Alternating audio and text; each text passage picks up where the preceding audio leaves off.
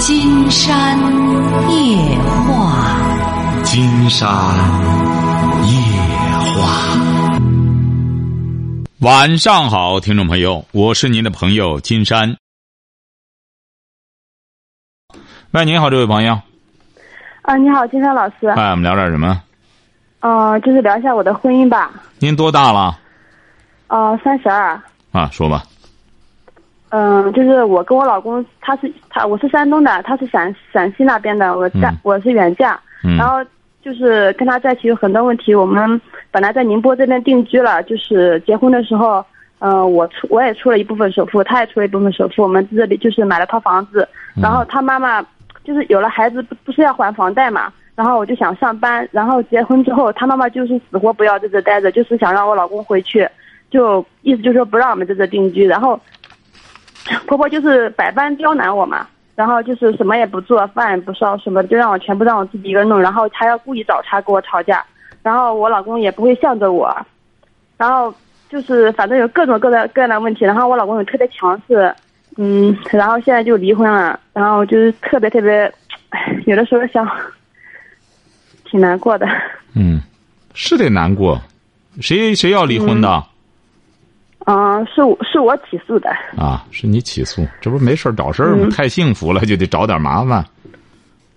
不是的，怎么不是呢？您说说怎么不是呢？就比如说，我就说现在吧，就这次，因为我一个人带孩子带了1岁半，那也很辛苦的。然后平时我老公也跟我争吵不断，他就希望我又烧饭，然后又把孩子带好，又把家务打扫干干净。不是您要啊？那哪一点不对啊？你作为一个家庭主妇，这一切咱就甭说全职太太了，家庭主妇这一切做不对吗？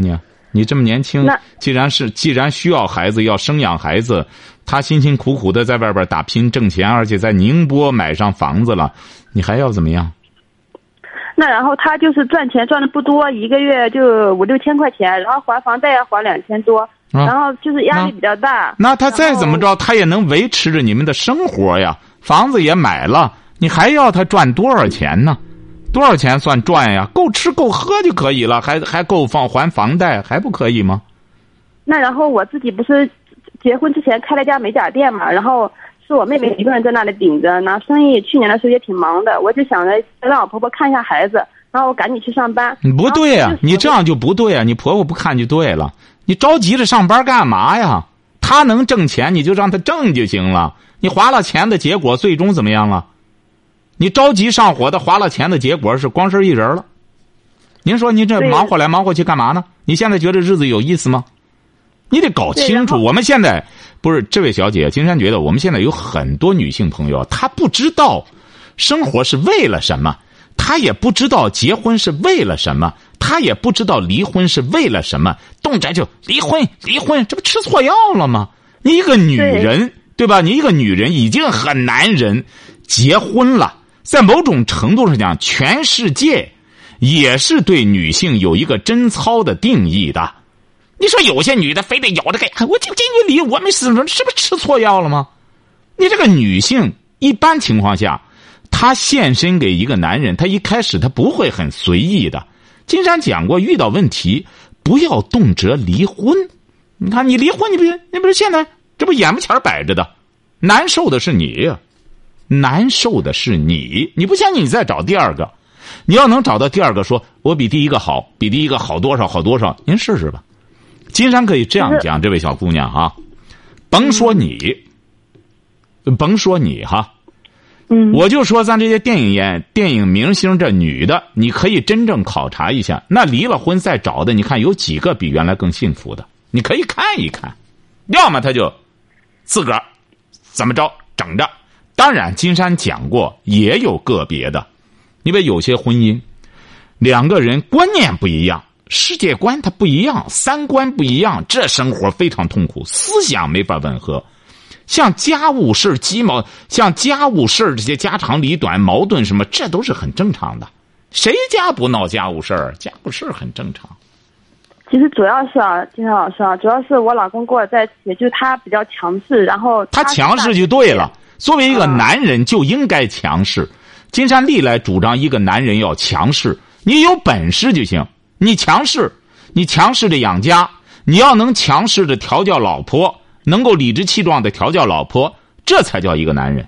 你找个老婆，你也不能调教她，那这日子怎么过？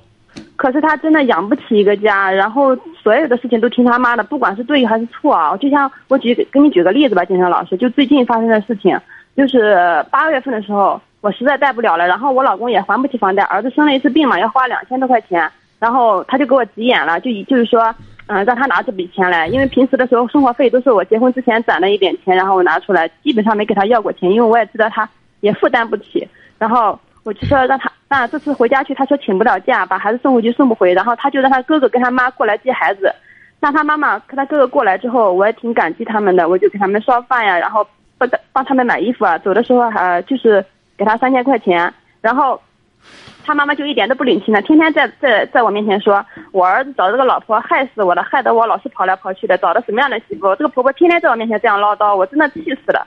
然后这次不生气了，不用讲了，这次不生气了，光是一人了。不是您这个金山觉得啊，刚才已经帮着您分析了，就说你这个决断是错误的。你要说我就没错，那你就可以坚持你的，你就坚持就行。你要说没错，我们就没什么可谈的了，那你就这一章就先过去了。没有，还有金山老师，就是我儿子那时候刚不凑巧，我婆婆来了，这就是他订机票来了，就是来回只有1个礼拜的时间，他把往返机票都订好了，说那样便宜嘛。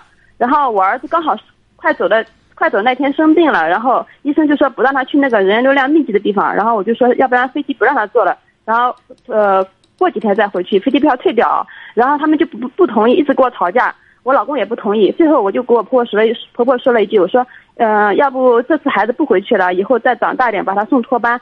那婆婆马上就给我吵起来了，说什么我这次来是来干嘛的，然后很凶的，然后我也顶了2句，我说没有人带孩子，我也挺苦的什么，他就到处跟人家说我骂他什么的，我真的是我觉得我这个婆婆太不讲理了，主要是我老在中间。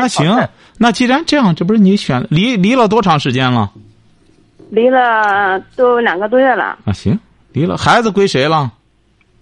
我孩子给他了。啊，孩子给他了，这次光是一人了，这次消停了，啊，到现在不认错不认账。金山为什么要按着你的脑袋让你认错认账？你知道为什么吗？金山要问你，你知道为什么？为什么金山回过头来要做这个恶人？按着你的脑袋认错认错，死活不认错。说说金山为什么要让你认错？为什么？主要我也想不出。哎，为了让你下次啊别再栽跟头，你才30出头，你离了婚你还得结婚，你再结婚说白了，你试试吧，你的事儿在后边呢。就金山老师，我主要是跟你，我就这样说吧，主要是我的家庭比较复杂，他妈妈就看不上我，我主要是结婚之前就有一个，就隐瞒了我的家庭，因为我是单亲家庭嘛，我爸妈也是离婚的，然后。我没有结婚之前没有把我老公带回家去，因为我的继父嘛他是残疾，我妈妈也有抑郁症，然后他们家人就特别看不起我，就百般刁难我，就不太喜欢我，就这样，说实话在他们家就一点地位都没有的。那金山觉得这不更对了吗？你就更不该离婚了。你看你本来就说的谎话，那最终人家娶了你而且生了孩子了，那么大家揭穿了这个之后，那要想改变怎么改变？要想改变，要通过自己后天的努力。人就是这样，要想改变命运，回过头来，那我是因为家庭状况干什么之后，我挺惨的，我干什么，所以说我现在离婚了。这个人支持者近乎勇。哦，我在这之前的时候，我家庭条件不好，那别的女孩子要付出1分的努力，那么我就要付出5分的努力，甚至10分的努力。你这一说，你更不该离婚了。看不起你没关系啊，正因为有看不起才好呢。看不起这个人就是这样，别愈挫愈勇。什么叫愈挫愈勇？就是这样，别人当看不起你的时候，那么我不是说你看不起我，我还看不起你呢，这不叫阿球吗？这不叫阿 Q 吗？鲁迅先生写的国民的劣根性吗？你看还听不进去，你还有倒霉的时候，你瞧着吧。所以我就想着，那我就所以说我就一直做生意，就想着呢，我好好赚钱。然后你赚钱干嘛？那今你要赚钱干嘛？你要赚钱，你赚俩钱，你找个男人，你想和人家示威去啊？经常告诉你，你就赚着钱，你找个光脚的男的，你看看他伺候你吧。他花你钱可以，你想回过头来给他颐指气使，你看他听你的吧。你赚钱干嘛？一个女人老想赚钱干嘛？老想你说你想赚钱干嘛吧？该管的孩子，你的孩子最关键的教育年龄1岁多，你说你把他抛弃了，让他没有母爱了。你还要立志赚钱去，你说你这个人生观不是有问题吗？你该干的事不干，人活一世，你到现在30出头，你该干的事不干，你回过头去离完婚之后，你还要赚钱去，你赚的钱越多，你越失落。你知道曾子吧？曾子为什么也成为圣人？就是当他父母活着的时候，他很穷，那么父母也没得吃没得喝，后来他父母去世了，他觉得我该干事了，他对孔子的这很多东西理解的也不到位，后来他赚钱了，他才知道我当官赚钱干嘛呢？是的，我爸妈也不在，我就后悔听你的这个节目，我孩子也前段时间我们也把这个节目推荐给我了，我要早听你的话我就挽救我的婚姻了。那很好，你只要有这个想法，金山觉得你现在这就说明你这人还有救，你得想办法再复婚，你这才是明智的。因为刚刚离婚，对方呢也指定是说白了，你这个老公金山一听，他还是有主见的。有主见的男人不容易找一个有主见的男人。他非常傲气的那种，很傲气就对了。一个男人非得卑微才行嘛。那么你要明智的话，认错，争取能够复婚。你再继续带孩子，你得给你对象说明利害关系。金山一再讲过，这个孩子母亲是至关重要的。如果一个1、2岁的孩子他要缺少母爱，母亲不常常在他跟前陪伴，金山观察了这么多孩子，后天这种性格有缺陷的孩子都是与他幼年时期这种缺失母爱是有关系的，你自己深受其害。你回过头来，你母亲是因为身体不好有问题，而你回过头来让孩子重蹈你的覆辙，你还要挣钱去。经常告诉你，你挣的钱越多，你越痛苦，你越会知道这个人生，你挣上一屋子钱有什么可快乐的？没有人和你分享。人一定要记住了。人无论是你的哪一方面的价值，他只有和人分享，他才有价值。为什么金山在人生3部曲第2部选择里边，到美国演讲的时候也是用的这个题目，只有爱，这个人有多少钱有多少什么不值得去羡慕，你只有拥有爱，别人才会认可。为什么？你有1个亿，你给别人吗？啊，你赞助基金会就是你自个儿的，你弄来弄去的，你给谁呀？你家有再多房子，你给别人吗？只有爱才能和别人分享。所以说，像你现在，你能够认识的认错就是这样，浪子回头金不换，不要再找理由借口。你这个选择，你这个决断就是非常错误的。金山为什么不要让你再讲那些事儿？你讲那些事儿的结果会自欺欺人，认为自己对了。你不用讲，金山就可以说你这个决断是错误的。首先从这个小孩的角度讲，一个1岁多的孩子，谁能取代母亲的爱呀？你想想，当你去挣钱的时候，你时时刻刻你都会想着你的孩子。金山老师，我这样跟你说吧，就是我老公特别没责任感，他不。拉倒吧，你有责任感吗？你有责任感吗？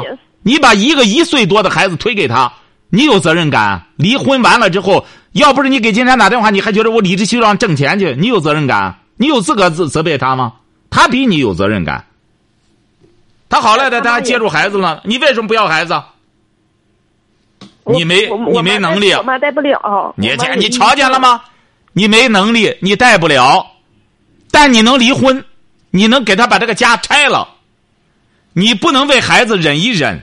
你婆婆干什么？人家坐着飞机从山西来了，你说不干什么的就不弄了。人家当妈的不心疼他儿吗？退机票这个那个是你挣的钱啊。你太搞笑了，你回个头去，人家大儿挣着钱这么辛苦，你人家这奶奶大老远来了，人家要接孩子了，你说不干什么就不干什么了。哦，你有点权利你就这么滥施自个的权利啊。你这是错误的，这位小姑娘，你这个做法完全错误的。你刚才讲这理都是歪理，竟然直言不讳的讲嘛，都是歪理。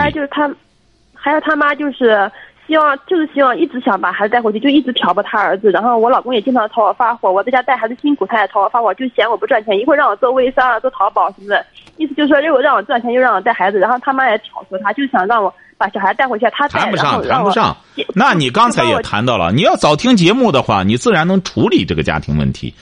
这你带孩子的权利，今天告诉你，这法律授予你的，谁都弄不走。如果要是一个有智慧的女性，金山在节目中也好，在我的人生三部曲中也好，一再强调，一个有智慧的女性，一个称职的母亲，一个称职的妻子，她是有能力来化解这一切的。没有怎么办？没有可以学，没有就得学。哎，所以说你先。是的，金山老师，我准备去买一本你的书来看看，然后绝对。不但是买书看。他不但是买书看，金山觉得你现在关键要匡正过失。如果要是你俩明智的话，第一点你也要推荐给你丈夫在听我的节目，他如果要聪明的话，他这个决断也是非常错误的。你这个孩子，你是个男孩还是女孩？你是个男孩还是个女孩？男孩。你这个男孩子，金山可以这样讲，这句话撂到这儿，你15年之后，你就开始品尝苦果。一个没有母亲爱的，他这个母亲的爱啊，他不在。你比如说，哪怕是他接回陕西去都没关系，为什么呢？你还保持着婚姻，你可以随时和孩子对话，你甚至可以随时坐着飞机回去和他接触。这个孩子你爱不爱，不是他整天在你跟前儿。你看有很多孩子一直跟着母亲，金山说这个孩子是缺失爱的。后来结果果然母亲就说实话了，我那时候特别忙，这个那个的，这找各种理由。金山说你忙着干嘛呢？哎，你忙来忙去的，你最终把孩子搞成了一个问题孩子。那么你现在把你忙来的所有的钱，你能补偿孩子的这种幼年时期的这种心理缺失吗？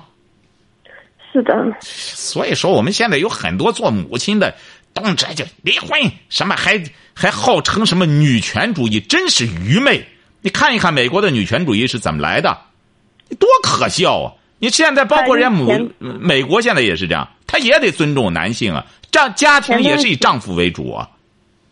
就金山老师前段时间我也去有意识的跟他谈了一下，然后他的意思，他同事的意思跟我透露，意思就是说他妈死活要让他回去，就以死来逼他，让他回老家，不让他在这里发展。就让他回老家找一个，他妈其实一直也是想让他找个老家的，就是媳妇儿，不让他找外地的，就是很自私，就是一直让他回家养他的老，就这么个意思。这有什么自私的？只能说明他儿子没见识。他儿子要有见识的话，还用我回去宁波多好？我把这儿干好了后，把你接来不一样养老吗？还是儿子没见识。对，就是我不要回他那里，我死活都不回去，就是就因为这样我们俩就。你看你啊，也是缺乏智慧。你这个不回去啊，你不意味着啊，你不回去，人家这当妈的一看，哦，儿媳妇坚决不回来，儿子再不回来，那么这个我和儿媳妇就处不上来，那我将来怎么办呢？谁管我呢？你作为一个老人，他考虑他的后路没什么错。所以说你这个你谁自私啊？你更自私啊！你这么年轻，你没有这种后顾之忧。那么作为人家他妈来说，人家有这种后顾之忧是很正常的。一边用着人家，一边不考虑人家的将来，你这个能怪人家和你翻脸吗？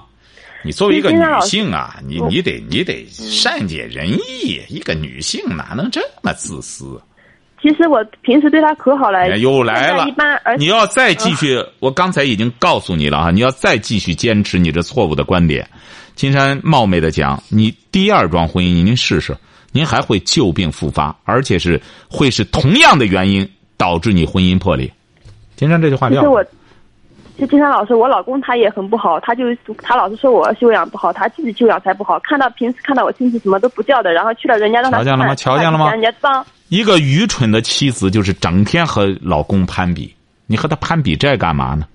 金山一再讲过，我妈这次带孩子从来不叫我妈一下，然后就去到家乡不认识一样的，就这种性格。金山一再讲过，作为一个男性，说白了基本上就是提供生个孩子的这么一个主要原因，就是提供个精子，其他方面呢全靠女性来调理他。就是说这个男的他从生理的角度讲，年轻的时候他是有性需求的，那么他和女的结了婚之后，这个女性如果要是明智的话，她应当把自己的这种性资源非常巧妙合理的来调教自己的老公，什么观念意识上，在这种情况下做一个润滑剂。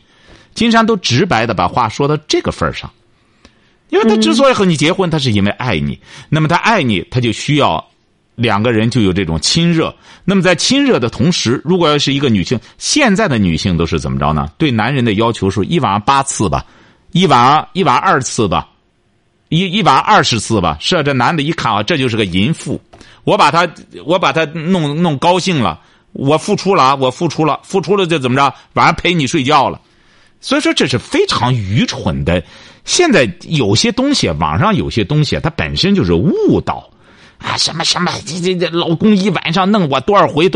经常讲过，婚姻他是找一个怎么着嫁汉穿衣吃饭的，他不是找个嫖客，我找个嫖客来每天晚上这把我干多少回。你说现在网上在误导些这种乱八七糟的玩意儿，可有些人就信。你像你现在明明的婚姻你是有问题的，而且你占主要责任。金山判断这个他不会有错的，不用你再复杂的说，你越说你越错。金山是觉着别的我们先不说，因为你刚离婚2个来月，在这种情况下静下来，或者是你叫着你老公一块儿给金山打个电话，甚至你俩可以来一趟之后，金山愿意给你们撮合一下。你要是再不干什么，这个伤口一旦是说已经裂到底了，那么你这个丈夫他要在宁波，他也没什么亲人了，最终的结果很有可能他就打道回府了。对，一看你这块不干什么，他没有什么亲人了，除了你没别人了。对，我老公他就是好像特别听他妈的，没有主见，也特别听他哥哥的。怎么听他妈的？不是没有主见。怎么听他妈的？听他哥哥的，就是没有主见呢？金山就不理解了。这个人他首先得听他妈的，听他哥哥的，他听谁的？听你的才有主见。你说人家听他妈的，你不听你妈的，你不听你爸爸的，你这个听很多话都是的，我可以听。那么我自己是有选择能力的。至于你丈夫多大？我丈夫他比我大1岁，33。是啊，他才33岁。为什么咱有很多妻子？金山的节目是很多做妻子的推荐给自个儿丈夫的，或者是很多丈夫推荐给自己妻子的，也有很多丈夫不推荐，不让他妻子听，也有很多妻子不让他丈夫听。你看这就显示出智慧之差来。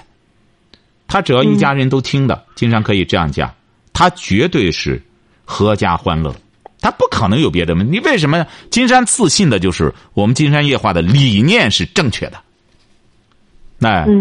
就是理念就是个根本。为什么呢？人想法站在前面，想干，你只有想法对了，你的决策才是对的。所以说你现在首要做的应该是看看这个婚姻能不能重新复合，那么和你丈夫好好的交流沟通。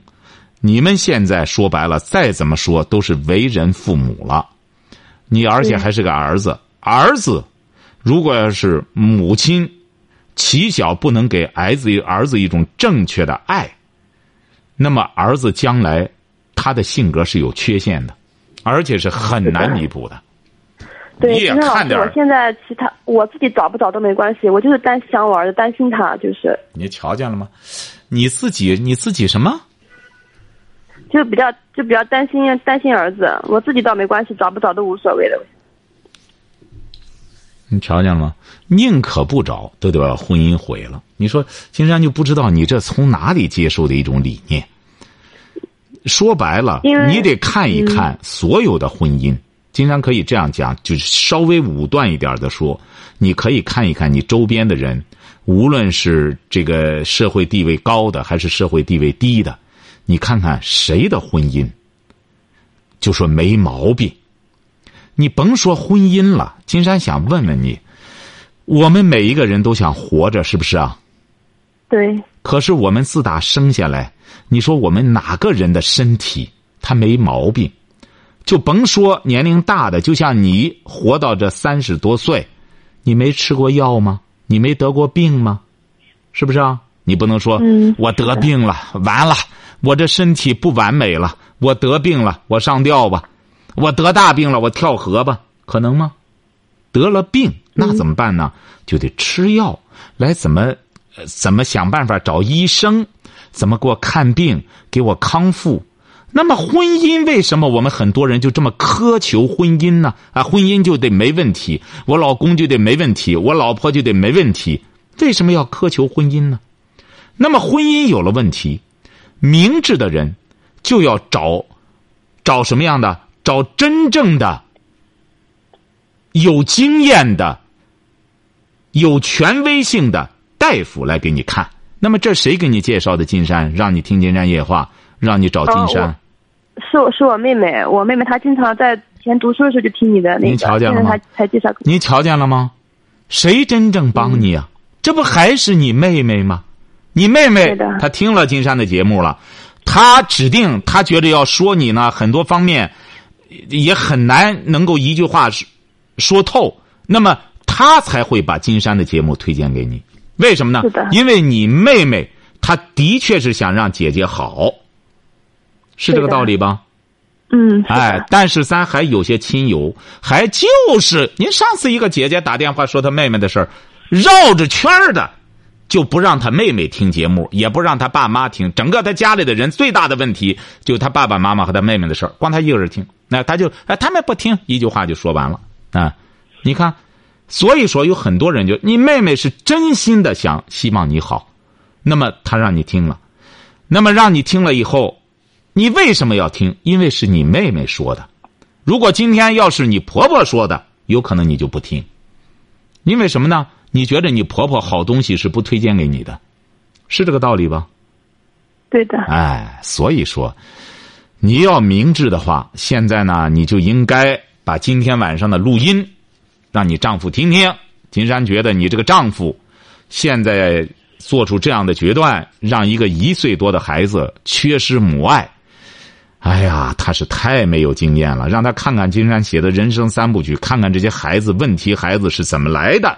你真到那时候，你们现在觉得30来岁年轻，10年转眼就过去，10年你孩子已经是10多岁了，慢慢的问题就该呈现了。到那时候你们后悔，弥补都没法弥补。现在给金山打电话的，你们可以听一听，有好多都是，我儿子14了，金山老师怎么办？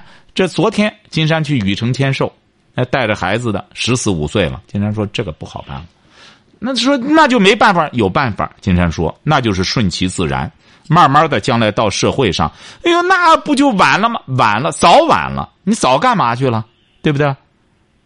嗯，所以说我们很多父母，你管不了孩子。你比如说，金山说还有办法，让到社会上去吧。有些父母说那可不行，金山说那怎么不行呢？你管不了，只能交给社会去管。你这个孩子到社会上，他要犯罪，你放心，有公安局逮他；他要是危害别人，别人会调教他。金山为什么说父母打孩子，父母教育孩子是为了什么？是为了这个孩子将来到社会上去不被人打，是不是啊？不用公安局弄去调教，就这么简单。你现在不管他，你现在不打他，将来到社会上人家就揍他。对呀。哎，所以他就我老公他很愚昧的，他就觉得就把孩子交给他父母管，我们挣钱都挺好的。又来了，你从他愚昧，他愚昧什么？愚昧的是你呀。你现在你说你自个儿的孩子1岁多了，最终就这样扔到那儿去之后，回过头来你还说他愚昧呢？谁愚昧呀？哎呀，我们有些做父母亲的自认为自个儿干什么？你挣钱干嘛呢？这个人得搞清楚了，人挣钱，他得这个钱，他是个手段，是个工具。人活着不是为了挣钱，挣钱只是一个手段，最终要达到自己的目的，要实现自己的人生价值。不是每到要双十一了，忽悠着大家赶快买东西吧。去年我30个亿，明年60个亿，光鼓捣这东西有什么意义呢？哎，这到他对呀，我们一再说李嘉诚就是一个数字了。你很多人他看不到，那我干嘛努力来努力去？我要看个数字呢？哎，他不这样思考问题，他会觉得人真厉害，钱对人家来说就是个数字了。一再说外国，那外国欧洲它究竟发达在哪里了？为什么欧洲像德国，像包括法国也好，他们不羡慕美国人？那些人生活的非常幸福，我不羡慕他们，他再怎么着我不羡慕他，为什么？可是我们很多人即使去过欧洲的人，他也不回来思考这个问题。人不羡慕那种奢华，为什么？人家本来就不追求那种奢华。哎，对，所以说这一点是我的错，不应该把他小孩带回去，真的是这样。哎，你呀、啊，不是您现在打电话什么意思吧？就是其实我挺茫然，离这个婚其实糊里糊涂的。有的时候跟一些人讲嘛，一些人说啊，都是你老公的错，你婆婆什么对你不好，你逃出来也挺。瞧见了吗？这就是那些人，看了吗？这就是你所谓，你看为什么金山说婚姻有了问，因为我们有病了。你要不找一个正经八百的大夫，你拿自个儿的身体随随便便的找人给你下药的话，那你很有可能是火上浇油啊，是这个道理吧？是的。你这个大夫，金山举过一个例子，说这个神经性耳聋，金山曾经经历过这事儿。你问任何大夫，吃点维生素吧，怎么着？但是这个神经性耳聋，你要过了1个月，永远没法治愈了。你看有个大夫他就不一样，当10多天的他告诉你病理分析，神经性耳聋怎么造成的？你耳鸣了，突然耳鸣，因为耳部的神经非常细密，你通过检查是看不出哪儿出问题的。那么它往往都是局部缺氧造成的。你只要不过1个月，我就能给你办。怎么办呢？增加一个大气压，做高压氧，让这些已经缺氧状态中的神经能够恢复，那么慢慢你就康复了。那么金山后来去这样做，果然就这样。但是有很多人在那1个多月了，做半年也不好使，就那样了。为什么呢？已经坏死了。哎，金山老师，还有就是我之前因为在这个婚姻之中，其实我是受气方的，然后我这样离婚的话也是真的受气，受的忍无可忍了才这样。然后我就怕我这样去跟他说我们这样复婚什么的，我怕他们家人更瞧不起我，欺负我什么的。金山可以这样讲。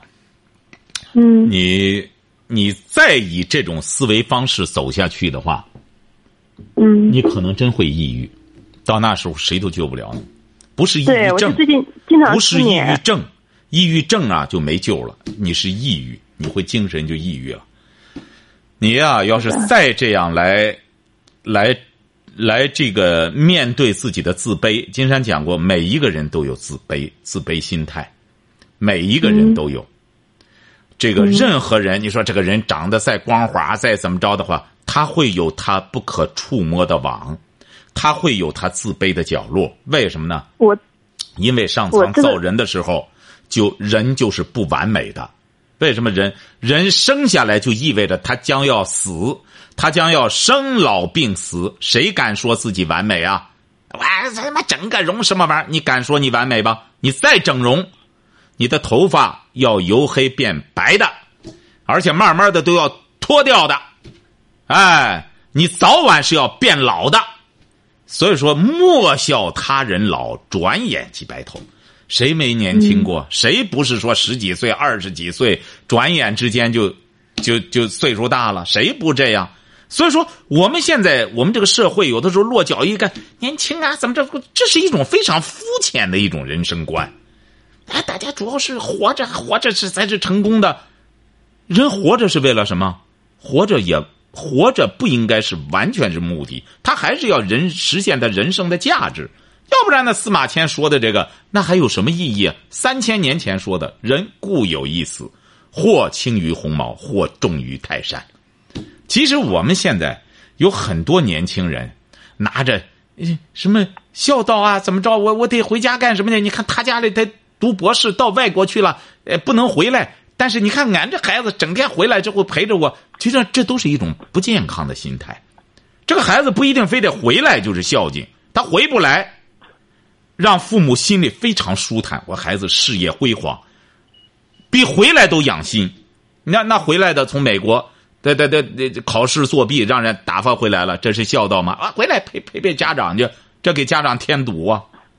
包括很多老年人现在也是，动辄就是谁这都死了，这年轻30来岁都死了，20岁都死了，干事业都干死了，这种心态是不好的。哎，人说，主要我觉得这次他妈妈这次过来，然后你这就快抑郁了，你这就快成祥林嫂了。你给金山打电话你是想絮叨，你不是想解决问题，你早晚你会很悲催的，你瞧着吧。他妈说了一句最气人的话，就是最伤人的话，就是那时候他故意给我吵架，然后找我的茬，然后说我说真的过不下去离婚了，他说你离好了，谁喜欢你你走好了，就这样子。他妈每次来稍微一给我吵架找我的茬之后就这样背着包袱就走，那让他儿子就给我吵架，就这个意思啊。他妈你是什么文化？你是什么文化？我中专，就是在宁波打工认识这人啊。对啊。你确实没文化。你这个对象呢也没多少文化。他大学。什么大学啊？就是中石油中石化的。石油大学嘛。对啊。哎，像你呀，你看没文化也是很难调教啊。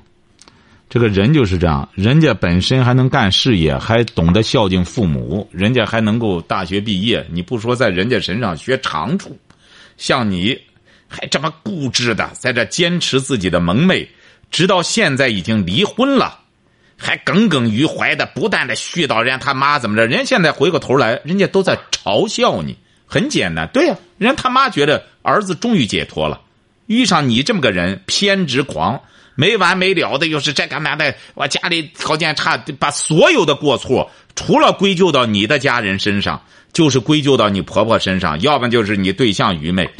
你说你多可笑吧？你最终的结果，你就是自己自闭起来拉倒，自闭起来也没有自信再和别人接触了。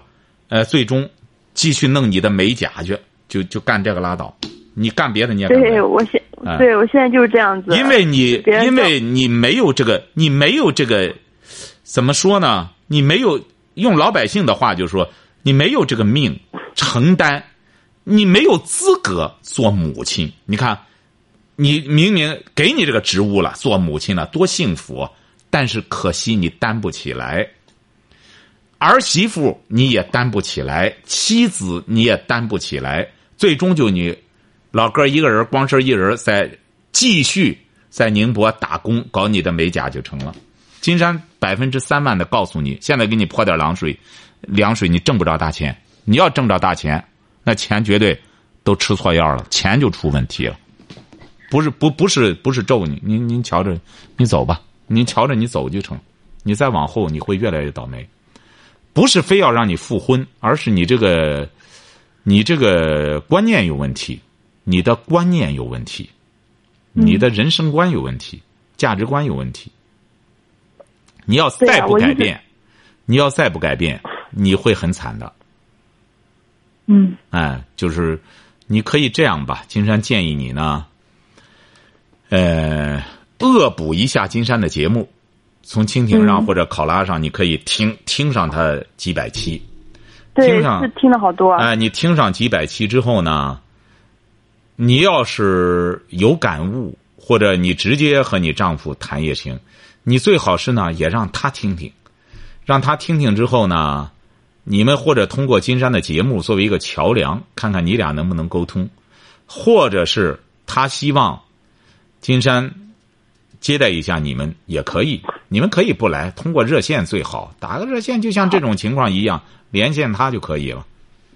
好的。好吧，这样先静下来听，别说哈，这段时间最好憋住，然后好好听节目。听上他这么几百期之后，然后再给金山打电话，最好约上他，好吧？为了拯救那个1岁多的孩子，金山觉得你这个儿子他是很无辜的。对的。晓得吧？这个孩子如果要是你再这样下去之后，那你要再想挽回是很困难的。你要弄上他1年之后，金山觉得就很困难了，晓得吧？嗯，好嘞，好，再见啊，金山老师，好了，好，再见啊。